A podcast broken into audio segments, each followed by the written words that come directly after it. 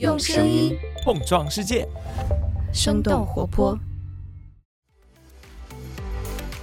Hello，我是一凡，借用节目开头的时间，为生动活泼新的招募信息吆喝两声。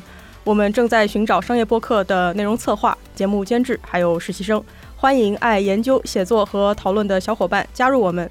你可以在节目的文案部分，也就是 show notes 中找到投递简历的链接。好，那我们就赶紧进入今天的节目吧。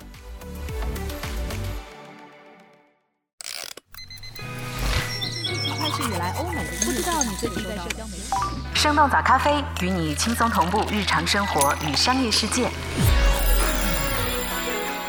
嗨，早上好呀！今天是二零二三年的三月二十一号，星期二。这里是生动早咖啡，我是来自生动活泼的梦一。今天我们不仅会关注震惊全球的瑞银瑞士信贷银行的收购案，还会回顾一下小鹏汽车和贝壳在去年的表现。当然，李开复、英国政府纷纷投身人工智能的新动态也不容错过。那就让我们一起用几条商业科技轻解读，打开全新的一天。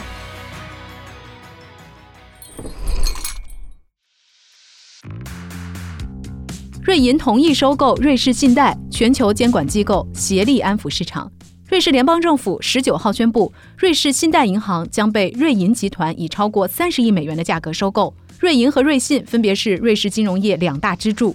这笔交易将创建一个超过五万亿美元的资产公司，同时也是二零零八年金融危机以来跨国银行间达成的首宗巨型合并交易。被收购的瑞信总部位于瑞士的苏黎世，有着一百多年的历史。然而，最近两年，瑞士信贷银行出现了接近一百亿美元的巨额亏损。伴随着硅谷银行的倒闭，瑞信的股价暴跌，仅仅在上周三一天，市值就蒸发了三分之一。即便如此，瑞信管理的资产规模依然超过了一点一万亿美元，而全世界 GDP 超过一万亿美元的国家加起来也不过十七个。BBC 将瑞信称为“大而不能倒”的金融机构之一。欧洲央行认为，瑞士对瑞士信贷的救援有助于恢复市场平静，防止信心危机蔓延到更广泛的金融系统。与此同时，在美国 FDIC 也正在计划重新启动硅谷银行的出售程序。小鹏汽车2022年交付量下降，持续调整人事架构。三月十七号，小鹏汽车发布去年第四季度以及全年的财报。财报显示，小鹏汽车2022年的总营收是268.6亿元，其中第四季度的营收下滑接近四成。车辆交付方面，2022年小鹏汽车一共交付了12.07万辆，四季度的交付量下滑也接近一半，落后于另外两家造车新势力理想和蔚来。小鹏汽车的董事长何小鹏在财报电话会上坦诚，去年宏观环境和新能源车行业的竞争带来了很多业绩压力。小鹏汽车从去年年底开始调整，持续推进组织架构的优化。根据三十六氪的报道，小鹏汽车多名核心高管处于已经离职或者是将要离职的状态，造车创始团队几乎全部换血。何小鹏表示，战略性调整已经在一季度体现出了效果，但是从财报给出的展望来看，小鹏汽车还远远没有走出困境。小鹏汽车预计一季度交付量是一点八到一点九万辆，同比减少大约是百分之四十五。贝壳发布二零二二年财报，符合市场预期。三月十六号，贝壳发布了去年第四季度以及全年财报。财报显示，二零二二年贝壳全年的成交额是二点六万亿元，营业收入是六百零七亿元，同比下滑百分之二十四点九。在创始人左晖因病逝世之后，贝壳的成交额、营收和净利润的下滑在市场的意料之中。不过，随着楼市逐步的回暖，贝壳业绩也有希望实现反弹。在财报公布之后，贝壳股价一度涨幅接近百分之十，这也表明了投资者的乐观态度。但是，互联网大厂争相入局，也会给贝壳带来不少的挑战。今年二月，字节跳动旗下的北京好房有信信息技术有限公司申请注册秋禾房产的商标。数据显示，字节旗下的幸福里的日活跃用户数在二零二一年年就突破了百万，小麦房产的门店数也在过去一年翻了接近三倍，业务发展非常迅速。李开复宣布筹组 Project AI 二点零，入局 ChatGPT 战役。在王慧文广发 AI 英雄帖之后，李开复及创新工厂在 AI 领域的动作也成为了焦点。三月十九号，李开复在朋友圈宣布，正在亲自筹组 Project AI 二点零。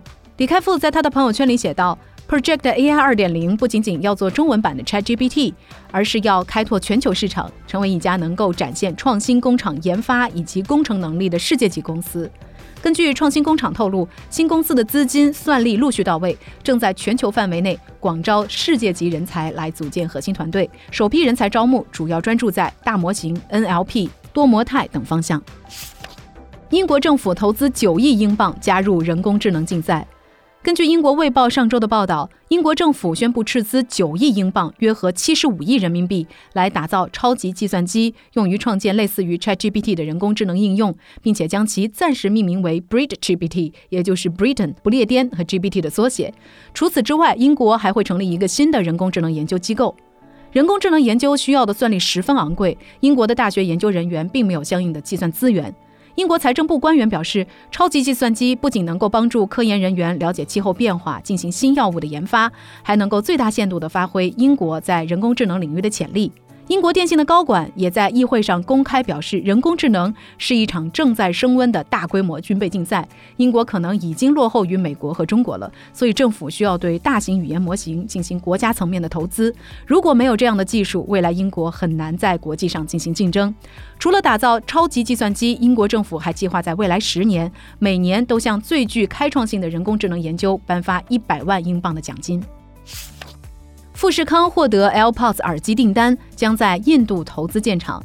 根据 CNBC 三月十七号的报道，富士康拿下了苹果 AirPods 无线耳机的订单，并且计划下半年在印度投资两亿美元，建设一个专门生产耳机的工厂。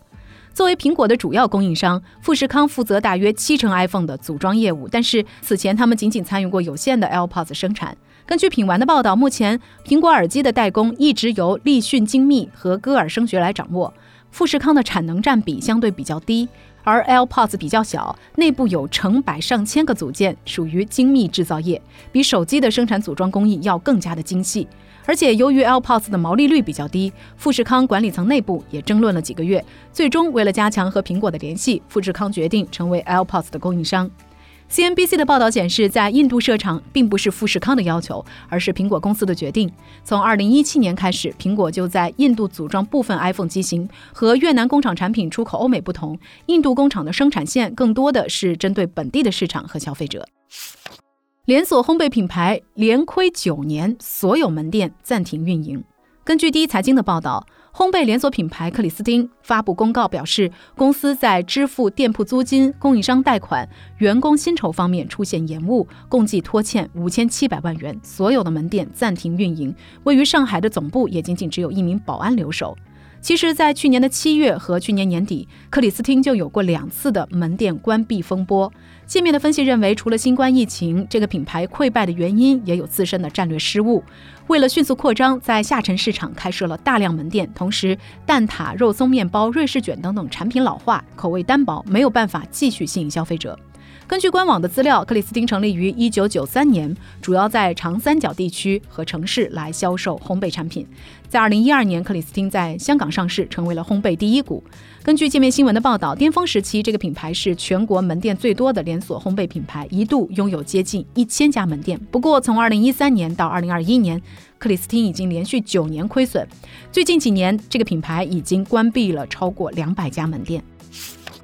英国政府资助罗尔斯罗伊斯研究月球核反应堆。根据 BBC 的报道，三月十八号，英国航天局向罗尔斯罗伊斯公司资助了二百九十万英镑（约合两千四百万人民币）来研究在月球上建设核反应堆，用核能为宇航员将来在月球的基地提供支持。英国莱斯特国家航天中心的专家表示，月球表面几乎没有空气，也没有液态水，其他可再生能源也不能利用，而核能可以提供持续的能量来源。接受了英国政府资助的罗尔斯罗伊斯公司是国际知名的航空发动机制造商，我们在很多飞机的引擎上都能够看到罗尔斯罗伊斯蓝底白字的 logo。在上世纪七十年代，罗尔斯罗伊斯陷入了严重的财政问题，被英国政府收归国有，其中汽车业务被剥离了出来，也就成为了我们现在比较熟悉的豪华车品牌劳斯莱斯。而罗尔斯罗伊斯则专注于生产航空、航天、船舶等等产业的动力系统。目前，他们也是仅次于通用电气的全球第二大飞机发动机生产商。那说到这个话题，我们也很想来问问你。你印象当中有哪些拆分之后非常成功的企业？